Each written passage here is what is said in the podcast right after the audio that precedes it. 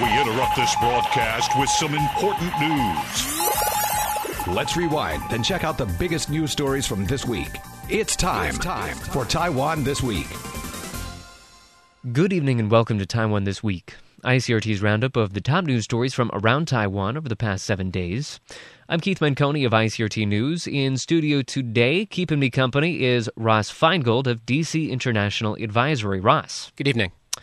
Uh, and, uh, well, it's just us today uh, in studio. We're just going to handle this uh, first couple of stories by ourselves, jam out the major stories of the week in the first half, because in the second half, uh, we're going to be very lucky to be joined by Tim Culpan, who is a columnist for Bloomberg Gadfly. Uh, and the three of us will be discussing in depth the finally final Hon Hai Sharp buyout plan. We'll also talk a little bit about the uh, prospects for tech startups in Taiwan. So, lots of good business insights to look forward to in the second half of the show. Uh, but first, uh, how about you and I, just the two of us, attend to some of the other top headlines of the week? Uh, and uh, we got three big ones to get to, but we're going to start off with kind of a smaller one that rolled out just yesterday uh, and that is the cabinet appointments. Uh, we just got a taste of what Tsai Ing-wen's cabinet is going to look like uh, once her term begins. Um, we didn't get all of the appointments. Uh, I, I, think it was just eight officials.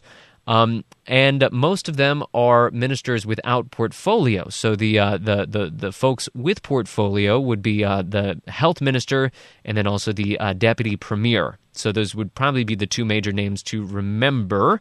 Uh, but Ross, uh, you were telling me before we turn these mics on that you're kind of meh on the whole thing. Well, uh, it goes to what what you said um, in the introduction that, that, we're going to be talking about business issues in depth later on, and given the overriding concern about economic growth in Taiwan, whether it's slowdown in exports, stagnant salaries, etc., uh, and the fact that Tsai Ing-wen largely built her campaign around improving the economy the question for the incoming president and, and her premier, Mr.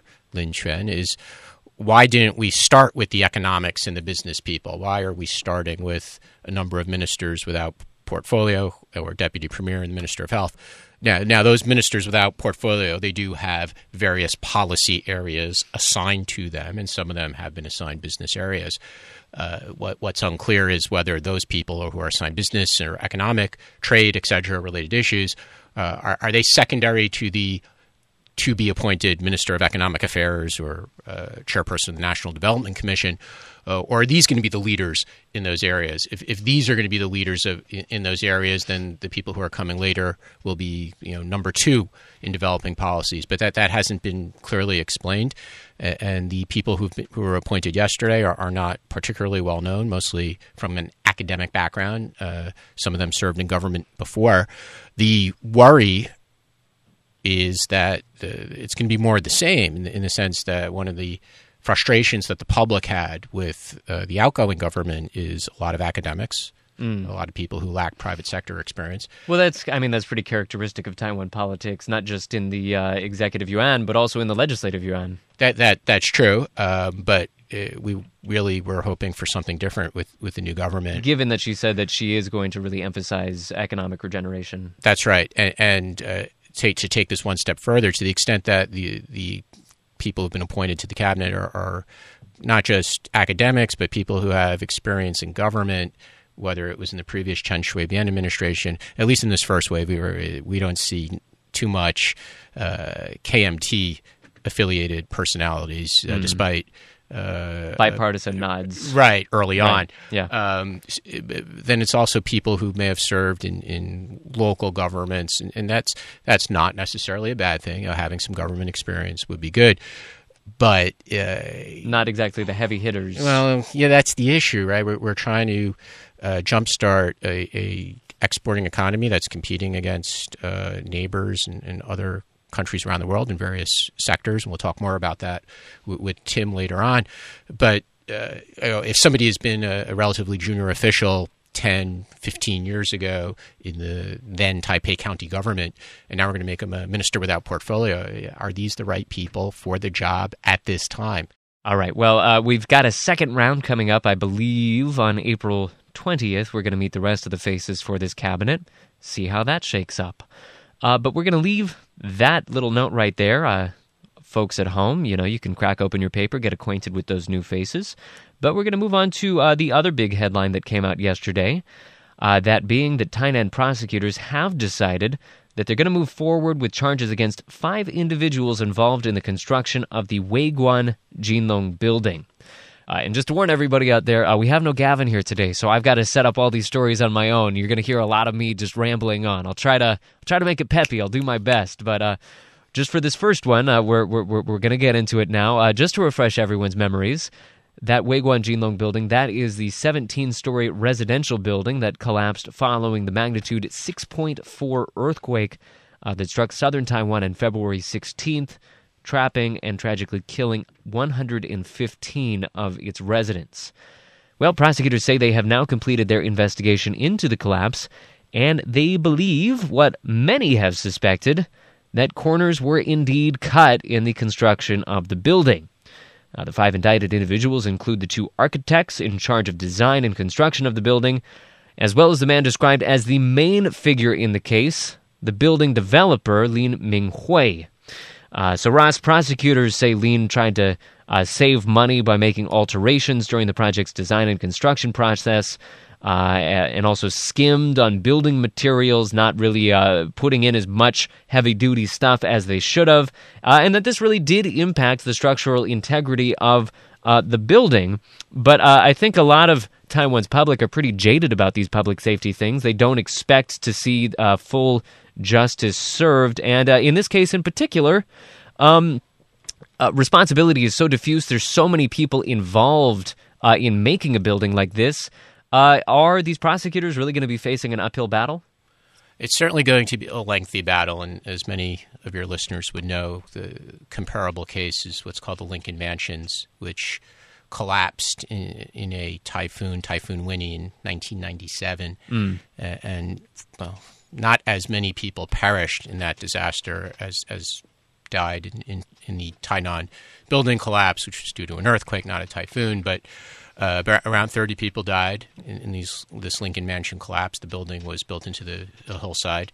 Uh, there were very similar accusations about corners being cut in the construction, uh, permits being issued based on false data that was provided by the builders, and a large number of people were indicted on criminal charges, uh, including the, the, people from the uh, contractor and, and, the developer and, and, government officials who issued approvals who were accused of uh, taking bribes or looking the wrong, the other way when they were given uh, faulty or deficient documentation. Uh, these people who were convicted then appealed, and, and these court cases went on until about 2009. So you see the length of time that these things can drag mm. with, with, the ability to appeal. Right, it goes up and down through the court system as different parts of the the criminal charges get get uh, ruled on at the lower court level, then goes up, comes back down, and the ultimate result was the overwhelming majority of the people who were originally indicted, whether they were from the builder side or the government officials who were accused of wrongdoing, were ultimately found not guilty. Mm-hmm. And what was initially claimed by prosecutors, you know, we're going to go after everyone and we're going to get them long jail sentences.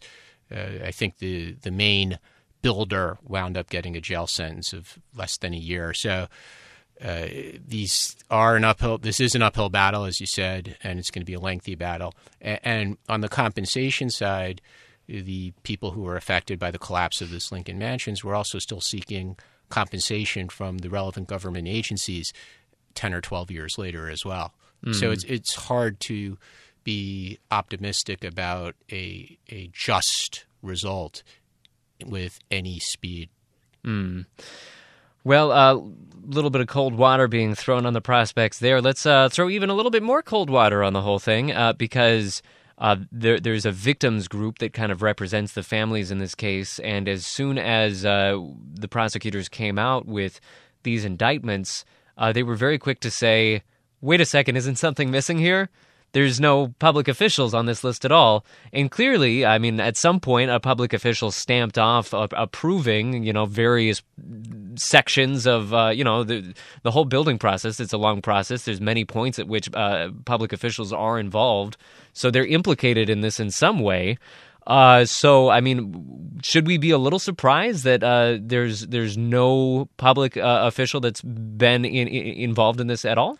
Oh, there are a couple of points. One, these uh, indictments might still be coming of the public official, so maybe the prosecutors simply need more time, and they're still conducting the investigation. Then again, uh, as as we discussed earlier, just looking at this earlier example of the Lincoln Mansions case, where, uh, if I recall correctly, all of the public officials who were initially indicted were eventually found not guilty. So it might also be a challenge to prove the guilt. So if there is not uh, evidence of a bribe being paid, for example, uh, the why bother indicting the government officials if they could simply say, "Well, I I was given uh, the documentation. If it was false, then go after the person who provided or submitted the false documentation to the government agency." And this was a building that was constructed back in 1993. So I mean, this is all going to be pretty difficult. I mean, the you couldn't have a much colder trail at this Well, point. yeah, yeah, it's it's the evidence, right? The difficulty of proving it. So uh, it, it's happened before, and, and again, with government officials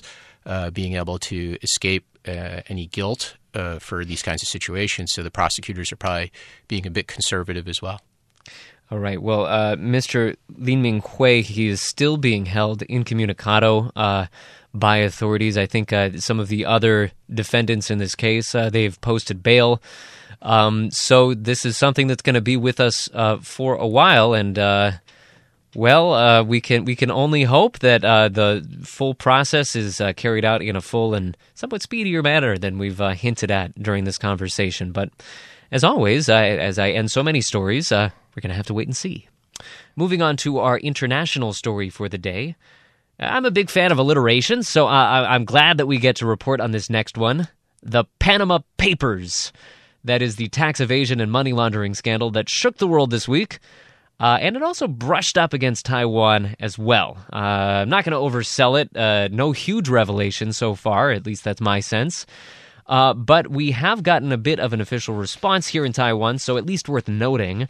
Um, our listeners should be pretty familiar with the peculiar Panama Papers at this point. Uh, these are the 11. Oh man, I've gotten spit all over my uh, my script. Getting too into it. Anyway, these are the 11 million documents leaked from uh, Panama-based law firm Mossack uh, Fonseca by a, a German newspaper. The German newspaper did the leaking. Uh, purportedly, uh, these documents reveal how the world's rich and powerful have used their offshore accounts uh, at this firm to evade taxes and regulations and launder money.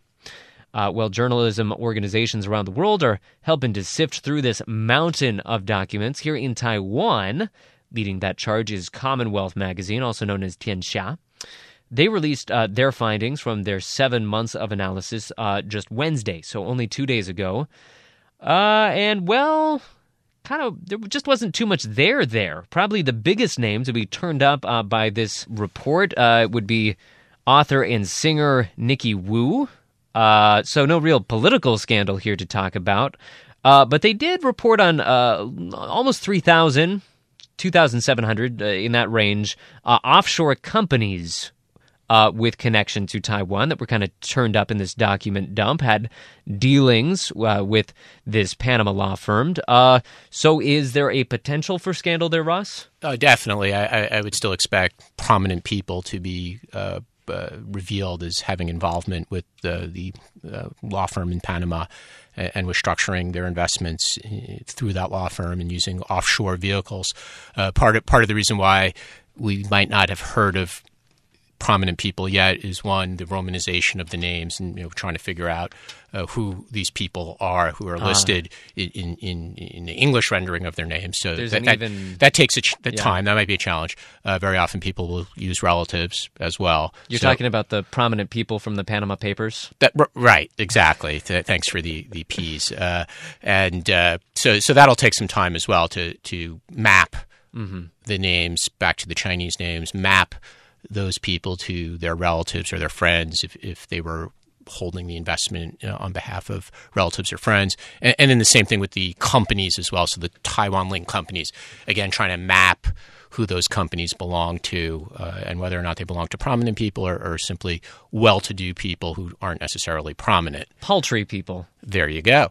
Perhaps Uh, even paupers. yeah, the, one one interesting thing uh, earlier in the week was the Taiwan media, uh, including some of the English media based in Taiwan, rushed to report that there was over sixteen thousand people in this leak, and actually that that is incorrect. The sixteen thousand figure came from an earlier leak Right. of offshore banking information that, that was investigated by the same consortium of international uh, publications. But there's nothing new there. Well, well, it's just a completely unrelated set of, of documents from, Right. from different uh, sources. And, and the earlier one was, uh, I think, three years ago. And that one did reveal over 16,000 individuals from Taiwan who were using offshore banking services. Uh, but somehow, uh, a, a lot of people in the Taiwan media rushed to report this new Panama paper leak as involving 16,000 uh, to Taiwan Right. Uh, based uh, uh, clients, and, and that was incorrect. So not not the best moment for uh, the Taiwan media. Well, we waited till Friday. If we had done this show on Wednesday, we might have messed it up too. But luckily, we get to wait till Friday. Uh, lucked out there. Let's turn to the government response to this whole thing. Um, and the Ministry of Finance has said that it uh, plans to investigate. But it, it, it seems like, again, I mean, we're at another issue that seems like it's a pretty difficult case to make in general. Uh, and, and I mean, I don't have much experience, so maybe you could tell me about it. But uh, just having one of these accounts doesn't make you a criminal. As uh, many people have pointed out this week, there are legitimate reasons to have offshore accounts. So, uh, making the case that this was an offshore account that is serving a fraudulent purpose, uh, that's going to be tough for the ministry to do. That's right. And as the lawyers and accountants will often emphasize, there's a significant difference between tax evasion, which is illegal, and tax avoidance, which is legal. So uh, the defense that many of the individuals or, or companies involved will say is this was a perfectly legitimate way to structure our investments. Uh, but if, in fact, they evaded any taxes due, whether it's in Taiwan or other jurisdictions, then they'll be liable for the back taxes. But uh, as you pointed out, the government has limited resources to investigate offshore investments. Uh, in these situations, what typically happens in Taiwan is there is somebody who, who would provide specific information to the authorities and kind of makes it a lot easier for them to investigate someone and, and uh, that that's often when investigations kick off with, in the financial space. Usually, the authorities would have to have specific information uh, about a, an individual or a company that's engaged in wrongdoing because they they have very limited resources. All right, and I guess I guess the underlying question that I've been kind of thinking about all week is how how shocked should we really be by these uh, revelations? I mean, I think everybody, I think we all knew that uh, some kind, pe- you know, rich people have ways of holding on to their wealth, of controlling their wealth, uh, and obviously this has rocked various uh, politicians around the world. Uh, the Prime Minister of Iceland knocked him out of his seat. Uh, but I mean, should we really be all that surprised that uh, rich people have found this kind of shell game uh, to to hide their wealth? Uh, and and and let's uh, kind of keep this circumscribed to Taiwan in particular. I mean, many thousands of names of you know involved in this. Is that anything that surprises you?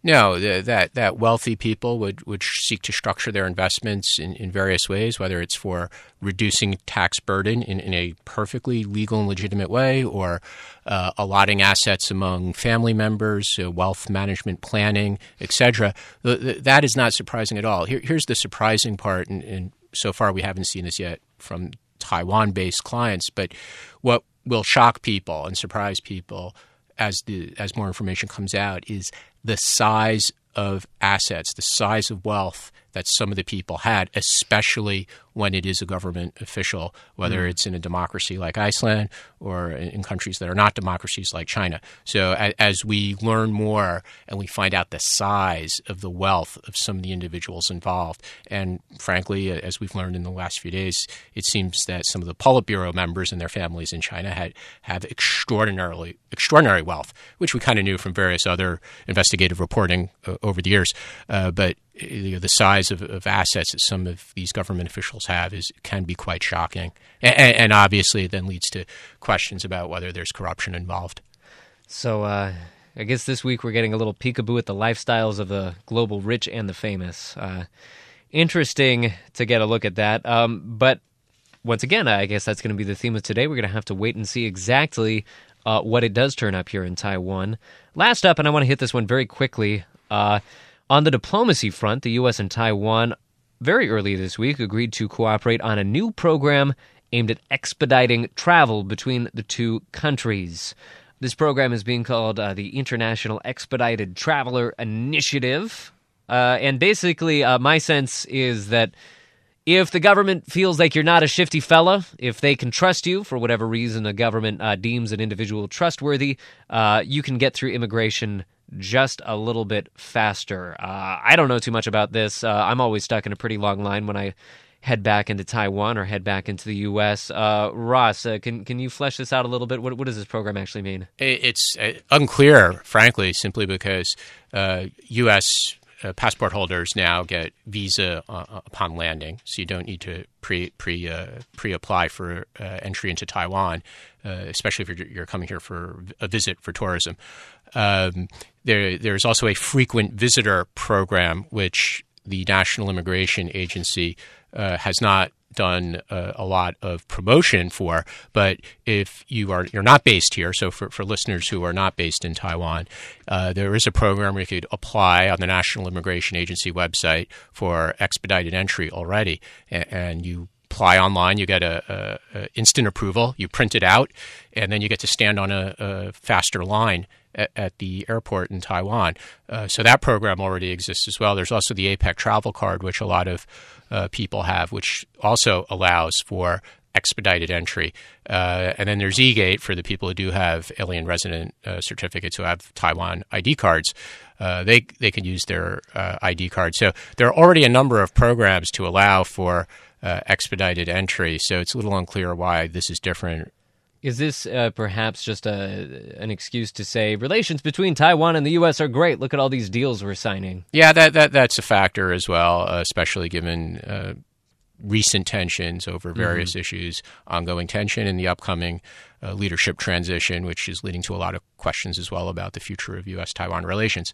Uh, so, yeah, part of it is just uh, being able to promote the close relationship between the governments, and, and that's always a good thing. Uh, there's also been recent news, somewhat similar news about uh, driver license reciprocity mm. between U.S. states and Taiwan. So, Taiwan is always seeking to add additional states, which is somewhat distinguished from the expedited entry because for the driver license, Taiwan has to engage directly with state governments rather than the federal government. Mm. Um, but yeah, anything that, that shows the, the two sides are talking, uh, I think you know, those of us in the business community would probably prefer that issues such as uh, food entry and other regulatory issues are, are, resolved rather than this because uh, again with, with the, the, various programs that are already available this wasn't so much of an issue if people know about these programs and they're promoted appropriately now, uh, I guess the big question is uh, when you look at me, do you see a low risk traveler? Do you think I could make it into this program? Uh, well, uh, it depends. You know, do, do you want to be frisked and searched? And,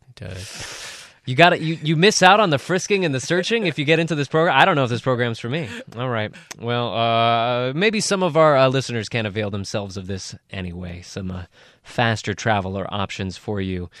Uh, but we're going to leave that. That is our last story for our first half of the show. We're going to take a quick break here. When we return, we're spending the whole second half with Tim Culpan for an extended conversation on the Hon Hai Sharp deal paired with a look at tech and business in Taiwan. Going to get a lot of expert insights on both of those fronts. That's all coming up when we return to Taiwan this week.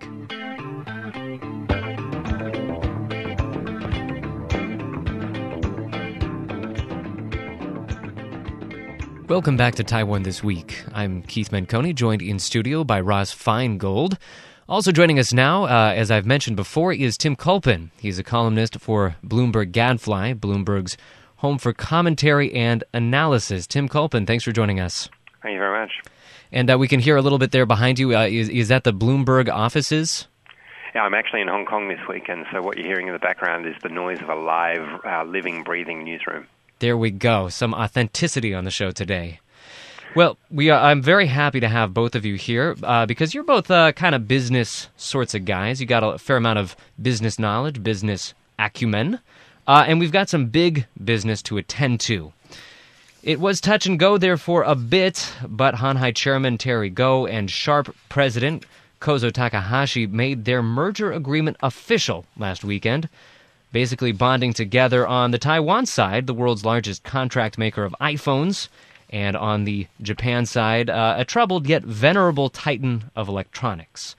Uh, of course, uh, this will they, won't they drama has spanned about four years, uh, and even just a few weeks ago, the deal stalled out after Hon Hai turned up outstanding liabilities on the Sharp side. Uh, but I guess there's been some renegotiation, and it looks like Hon Hai has secured uh, for itself a slightly sweeter deal here. Uh, still a big one, something on the order of 3.5 billion US dollars. Uh, so let's really start with the basics. For folks that aren't too familiar with these two companies uh, and this deal in general, Tim, uh, tell us about what this is going to mean for both of these companies. Right. Well, through some kind of pretty complicated uh, maneuverings, Foxconn, uh, the group overall, will be taking a 66% stake in Sharp. They're doing it through various of their smaller units. For example, Hon Hai Precision Industry Co., the listed company, will be getting a stake. And in the end, it basically means that they have a controlling stake, a significant controlling stake in Sharp. And Terry Gou wants this because he wants to be able to broaden the uh, array of products that he offers to his own clients. Sharp makes, you know, the flat panel screens that go into TVs and iPhones and so forth. They also make a lot of components, the, you know, the important little stuff that go inside devices. Foxconn doesn't do a lot of that, and they want to do more because uh, there's a lot of money in it. And so his theory is that, yes, as you say, Sharp is troubled. He thinks he can turn it around, and by combining his, you know, manufacturing prowess with Sharp's uh, very good technology, it can be a win-win situation. So that's his real uh, reason for doing this deal. Now, how has this deal changed over the last couple of weeks? Of course, Sharp accepted the deal, as I just mentioned a second ago, uh, that had been proposed earlier by Hon Hai. Uh, but then that kind of got held up for a couple of weeks, and now it looks like uh, there's a slightly more favorable deal for Hon Hai. How how has that changed exactly? Yeah, no, that's a good point. Uh, basically, Foxconn was not the only one looking to do the merger with a Sharp. There was another outfit called INCJ, uh, which is basically a Japanese government-banked um, consortium. Uh, they were also bidding, and early on in the process, it looked like the Japanese were the preferred bidder, and that Foxconn was not their uh, their preferred partner. But Terry Gou put on a lot of pressure and tried to really convince them. He uh, raised the amount of money he was willing to pay for it. But just as the deal looked like it was ready to be signed, and then Foxconn was chosen as, as the preferred partner, Foxconn said, "Oh well, we've found what we call contingent liabilities, which is liabilities that may or may not actually happen, such as you know pension payments and so forth." So they spent the following month going through the books much more closely and leverage that into cutting about a hundred billion dollars or almost 900 million US dollars off the price of the deal. But one thing, Keith, that's very important to note is at the same time this was happening, Sharp was actually revising its own outlook for earnings and they then, in the same period of time, said, well, you know, the earnings we thought we were going to deliver were not as good, and in fact, we're going to have a, a much wider loss than expected. So it was kind of a little bit of a Pyrrhic victory in this renegotiation because uh, Sharp's conditions weren't as, as strong as uh, they had said either. Well, let's kind of stick with that point because, uh, as you've pointed out, there there is some risk involved with this acquisition because it's not necessarily a sure thing uh, that Hon Hai will be able to turn them around. You're right. It is a big risk because uh, Terry Gou likes to use the example of a smaller business of Sharp's that he did buy into personally with his own money. It's a company called Sakai Display. Sakai is a, a region of uh, of Japan this smaller uh, outfit does make displays. It was it was unprofitable, and and he came in and helped turn it around with his management team, and he likes to use that as an example of you know how he can get things done. But the larger Sharp company has a lot of problems. One of which is that. Uh, there's not a lot of flexibility with the, the staff. Uh, you know, Japanese staff are much more expensive than Taiwanese or Chinese staff, and you can't fire people in Japan. So that's a really big overhead from the get go. When you come in and buy a large Japanese company and you're saddled with 50,000 workers and you can't really do anything with them. So Terry Gou is going to need to find a way to, uh, you know, cut those costs or incentivize those workers to, to be you know, more efficient or turn things around there. That's going to be a big problem. The other thing, Keith, is that as part of the merger agreement, uh, Terry Gou had agreed not to sell off any parts of Sharp. Sharp does lots of different businesses, including solar panels, uh, white goods like you know refrigerators, uh, in addition to even its own brand of mobile phone. And a lot of those things won't necessarily fit into the larger Foxconn you know strategy or plan. But Terry Gou can't get rid of them. He has to hold on to them. And some of them could actually fetch a pretty good price. So he's got to find a way to make it work having these maybe less preferable businesses as part of uh, now the Foxconn group. All right. Well, let's uh, let's bring Ross into this conversation. So we're hearing there about a lot of uh, potentially dead weight that Hon Hai is going to have to face, uh, a lot of baggage. Uh, do you see similar prospects? Uh, do you also see a big challenge there? Well, certainly the, uh, any integration of two large organizations, a deal of this size, when especially when it's cross border, cross cultural, as as Tim mentioned, is very challenging, and that would apply in any industry. Perhaps even more so in the technology industry, where we're dealing with extraordinarily complex processes, whether it's uh, research and development, manufacturing, the, the distribution channels.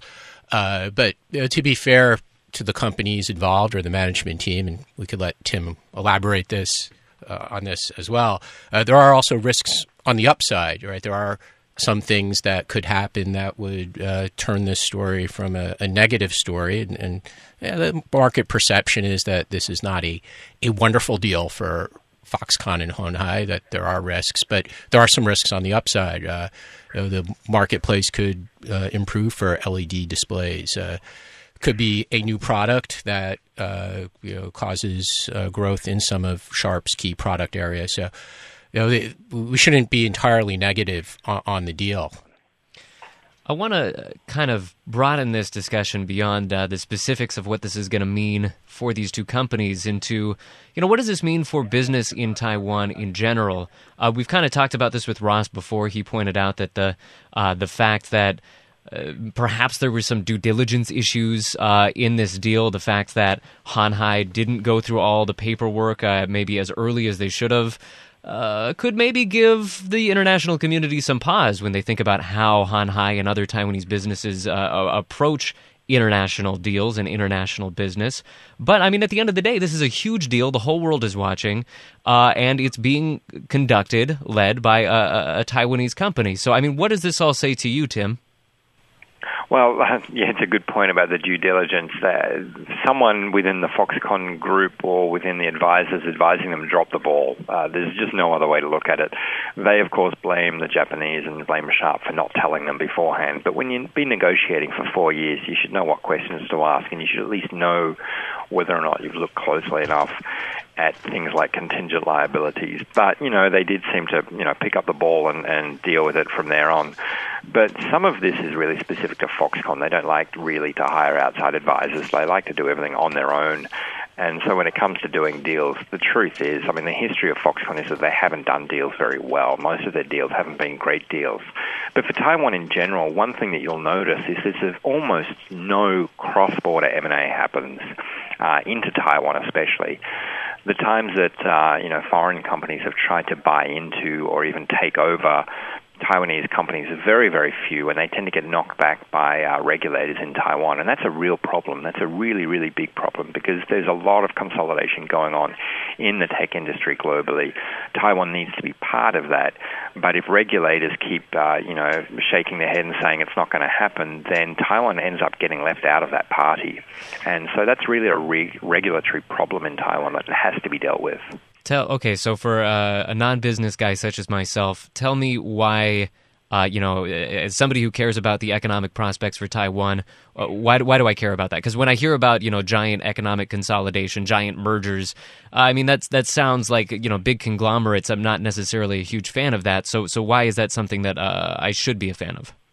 Well, it's, it's kind of like this. If you're in a business that was doing really well for a few years and you've managed to grow your staff to 20, 30, 40, 50,000 people, uh, and you're doing really well, but then that industry starts to slow down, if you don't, uh, you know, pair up with someone else and maybe get some economies of scale or leverage, uh, you know, what we call vertically, so within the supply chain, doing something else that you weren't previously doing, what's going to happen is that your revenue is going to fall, your profits are going to fall. You're not going to be able to employ those 50,000 people you had before, and you have to start cutting staff. If, on the other hand, you get taken over or merge with someone, you can uh, join forces and you can keep that development going, and you can keep, uh, you know, basically expanding your business while you've teamed up with someone else. Um, you know, one plus one often equals more than two. It does sometimes and does often uh, incur staffing cuts, but sometimes just you know letting things wither away on their own will incur, incur even bigger cuts, and so it's part of the process of the economic cycle to merge as industries slow down. All right, so uh, a, a, lot of issues there uh, tangled up in uh, Taiwan's economic future. A lot to dwell on in this deal uh, as it un- unfolds. I mean, real quick before we end this segment, uh, is this a done deal? I mean, is there anything that could derail this merger at this point? Uh, it looks done. The two of them signed, uh, you know, something in public in uh, in Japan last week, so uh, it looks done. But I wouldn't be surprised if something stumbles along the way. But so far, I would say we're almost over the line. All right, almost over the line. There, we will uh, leave it on that note, and uh, well stick with business, though, for this next segment that we're going to do while we have Tim Culpan on the line. Uh, this is a, a, good excuse to take on a subject that uh, is also very important for Taiwan. Uh, the startup scene around here. Uh, and uh, the reason that it's good to get you in on this, Tim, is uh, you're actually going to be the moderator for a Foreign Correspondents Club event later this week that is taking a look at the challenges and the prospects for Taiwan's startup scene. This is something that we actually discussed very directly only a couple of weeks ago. Uh, there was a, uh, a Forbes article out that was kind of uh, arguing that some of the challenges of the startup scene in Taiwan is just the fact that, well, this is the article, not me speaking, that perhaps Taiwan is too cozy. Uh, perhaps uh, folks here are more afraid of uh, failure than they are of missing out, as they put it. So that was some of the challenges that they saw. Uh, what about you yourself? I mean, we were just talking about uh, Foxconn and Hon Hai uh, and some of the areas of growth for Taiwan that that has. Of course, startups is another possible area of growth that Taiwan might enjoy. What are some of the challenges that you see there? Yeah, well, I think you know the Forbes article hit the nail on the head. You know, before you can get to be a company the size of Foxconn, you have to start somewhere, right? Every every large company started as a startup somewhere, um, and it is somewhat true that in Taiwan things are a little bit comfortable, a little bit cozy. The feedback I get from investors a lot in Taiwan is that uh, they're not hungry enough in Taiwan. Uh, and so you've got this concept in Silicon Valley of FOMO, fear of missing out but you've also got this concept of failure. And so, you know, the Culpan equation, which I've which I've created, basically states that if your fear of missing out is higher than your fear of failure, then people will get out there and, and start up companies. But if your fear of failure exceeds your fear of missing out, you're basically going to sit in your comfortable corporate job or academic position and not really take that leap out into the wild of, of setting up a business. We are seeing that change recently. It's changing on a few areas. One is that we're starting to see some somewhat famous um, startups getting a bit of traction, getting a bit of media attention, and that tends to inspire people. Just as you see, you know, a sports star, you know, uh, having a great season, and suddenly everyone wants to go out and play, say, basketball. It happens similar in business. Gogoro in Taiwan is a good example. Everyone's kind of, you know, is, is all gaga about Gogoro, and that's inspiring a lot of people to, to go out there and give it a go. There's a, a lot of other companies. There's another company in Taiwan called Appier, which is in the business of what we call ad tech, so developing technologies for delivering advertisements. In the business sphere, that's creating a certain amount of excitement, and, and so more and more people are inspired to, to give it a go and take the risk. The government's also getting on board. Uh, there's a lot of money going around in Taiwan uh, for startups. There's certainly not a shortage of money. The shortage really is in ideas and in broadening ideas to be global ideas. There's really smart, um, you know, engineers in Taiwan but not necessarily having the what we call business development skills to, to take a product idea or a technology and then saying, okay, how do I spin that out? How do I expand that or scale up? You know, uh, investors love the term scaling. How do you get it from you know a couple of hundred thousand people, or for you know for an island of Taiwan, 23 million people, and expand it overseas so that your product can be used overseas? That's a bit of a problem in Taiwan. So that external perspective uh, is lacking, but it is changing. Right, and I've actually heard uh, very similar things from some of the uh, entrepreneurial uh, Taiwanese folks that I've spoken to, uh, basically saying that uh, they're looking to uh, get more exposure to foreign markets and the culture in other countries so that they can understand what users of their apps in other countries would desire and they can make things that you know would be successful beyond a Taiwan market.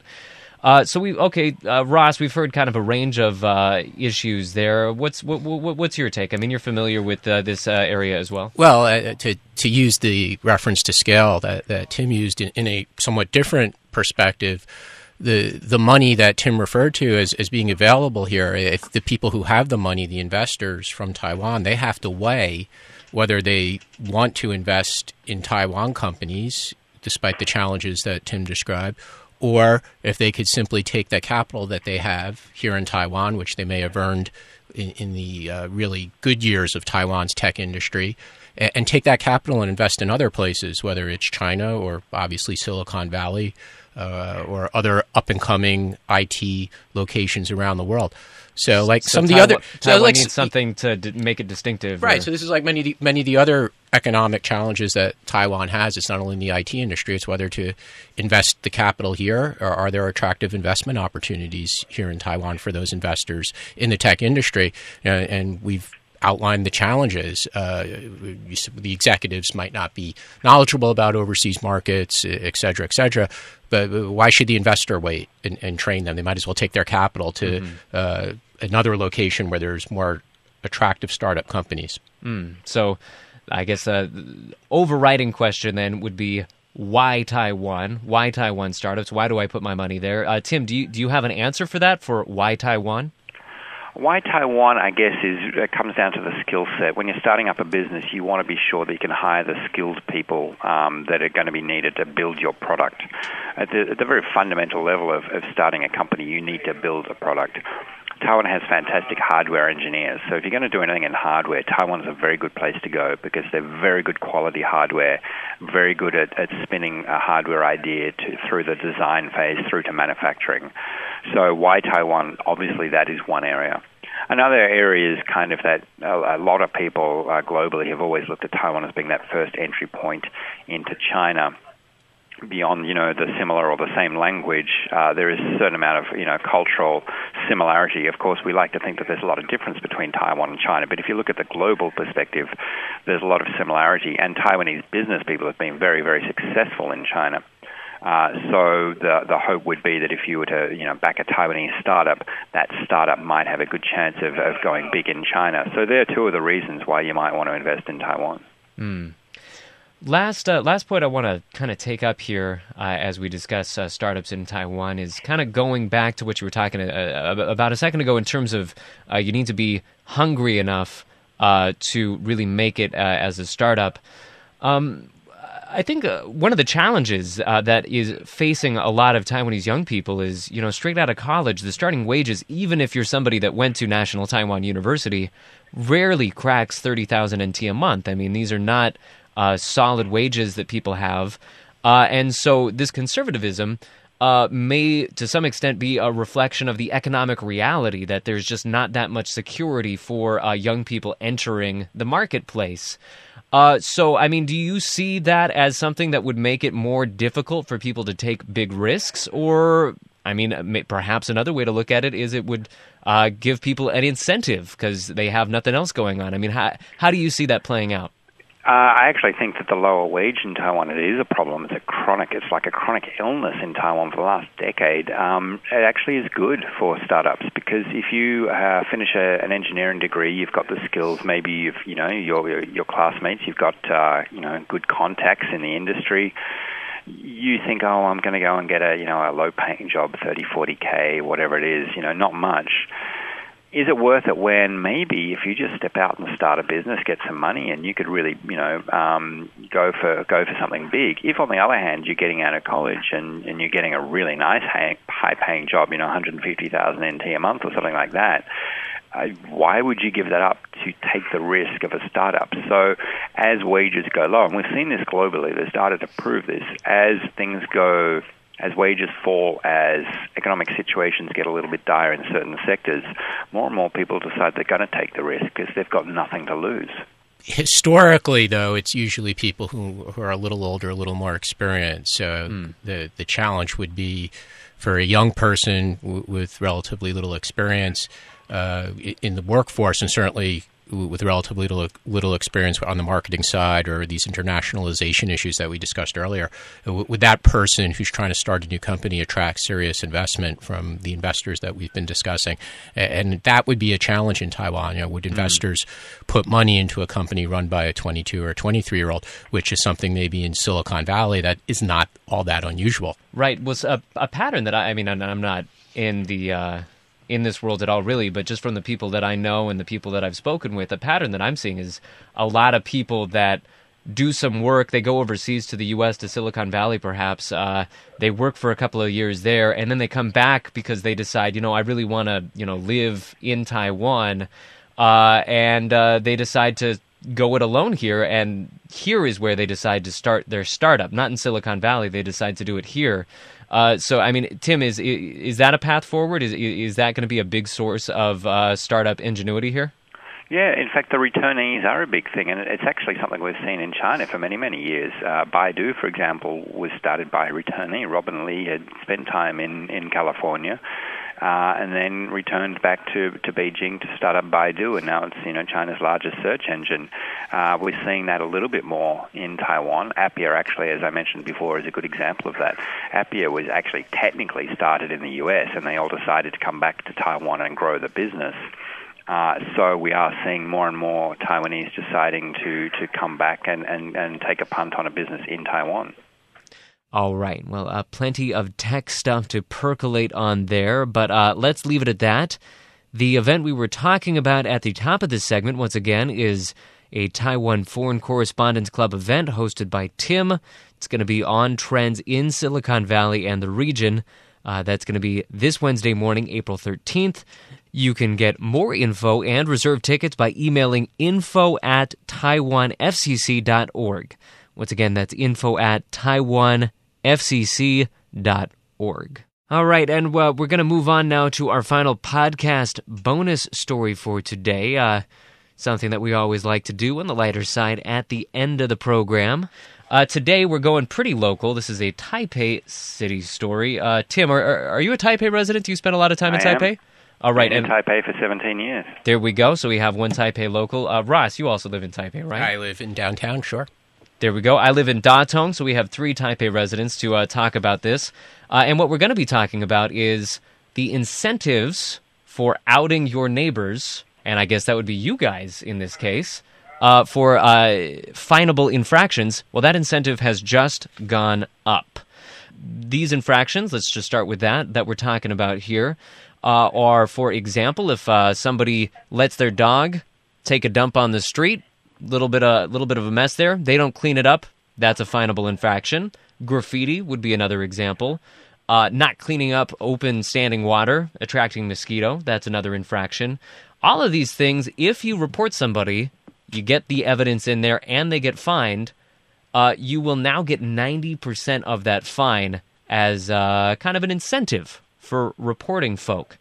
Um, it used to just be 75%, uh, but the Taipei Department of Environmental Protection is kind of rolling forward with uh, new measures to make this more attractive uh, to residents of Taipei. It turns out last year, uh, out of the 10,000 total fines that were made, only 15 were attributed to informants. So up till now, this has not been something that residents have really uh, been doing.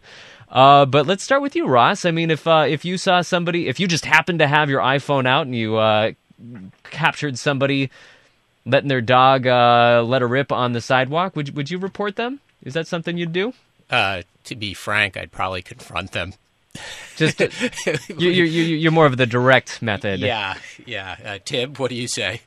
Uh, yeah, I might I might confront them first, and if they don't uh, proceed to you know uh, clean it up or whatever, then uh, the next step would be to uh, to report them. Um, I actually wasn't aware that there was a reporting method or a whistleblower uh, function uh, available in Taipei, but you know, ninety percent. Wow, that's it's pretty a high. new income stream on the side. That's uh, that's pretty uh, pretty generous. Well, I think the important question here is how would the authorities uh, you know, just determine from a photo of poo to which animal such poo Well, that's belongs that's maybe why it's only 15 people that have done it before. I mean, you need to you need to basically be a, like a Sherlock Holmes. Uh, you need to go into business with your own detective skills to to really get this going. Well, may, may, maybe uh, for for this startup event next week, there could be you know, some great app I, app developers with some ideas Right. on this. Absolutely. I've actually not seen uh, dog poo being a big problem in Taipei. Maybe it's just the area I live. It's, I mean, I think litter bugs, uh, people who throw their cigarette cigarette butts on the streets, they're bigger problems from from what I noticed. I I, I actually thought uh, Taipei residents are pretty conscientious about dog poo. Uh, but anything in those realms, if, if it encourages people to act more correctly, it would be a good thing, right? Well, to to be fair to the authorities, uh, you know, compared to when myself or, or Tim first arrived in, in Taiwan many years ago, uh, there, there's certainly a lot less stray dogs around Taipei City compared to the past. So, that, so most of the dogs that, that we see really are are, are um, owned by responsible pet owners who do clean up after the dog. But some of those other issues might might might be serious enough to warrant increased enforcement. Uh, litter. Uh, I don't know about graffiti. Um, But now we've got neighbors reporting neighbors. We've got, you know, we've got Yeah. informants. We're in, encouraging an informant society. Is this is this really the best way to deal with these problems? well, I, the tourists from China would certainly find this uh, peculiar because they are they're probably perceive Taiwan as a democracy and freedom, and See, human rights to do whatever you want sometimes. And uh, now we'll have neighborhood committees and informants just like they have in China. Apparently so. Uh, okay, I've come up with the name for our app. Let's. Uh, I, I don't- I don't know if you guys will like this or not. Pin the poo. You you pin it on somebody. Does that does that? Okay, you can pitch it. oh it. boy, that's terrible. Well, why, why, why, why should we pitch it, uh, Keith? I think you should sit on this panel and, and see if you could get some money from the investors who will be in the we room. we can uh, hook you up with some investors who might be willing to go through with You'll, it. you'll need a good Chinese name as well for the app. Well, based on based on your reaction there, I think I may have just lost my invitation to the event. Come along and pitch it. You know what? You never know what'll uh, what'll take off. All right. Uh, on that note, we're going to leave that discussion for today. Uh, wrap up the show. Please do join us again next time. Taiwan This Week broadcasts every Friday evening at 8.30 p.m. right here on ICRT FM 100.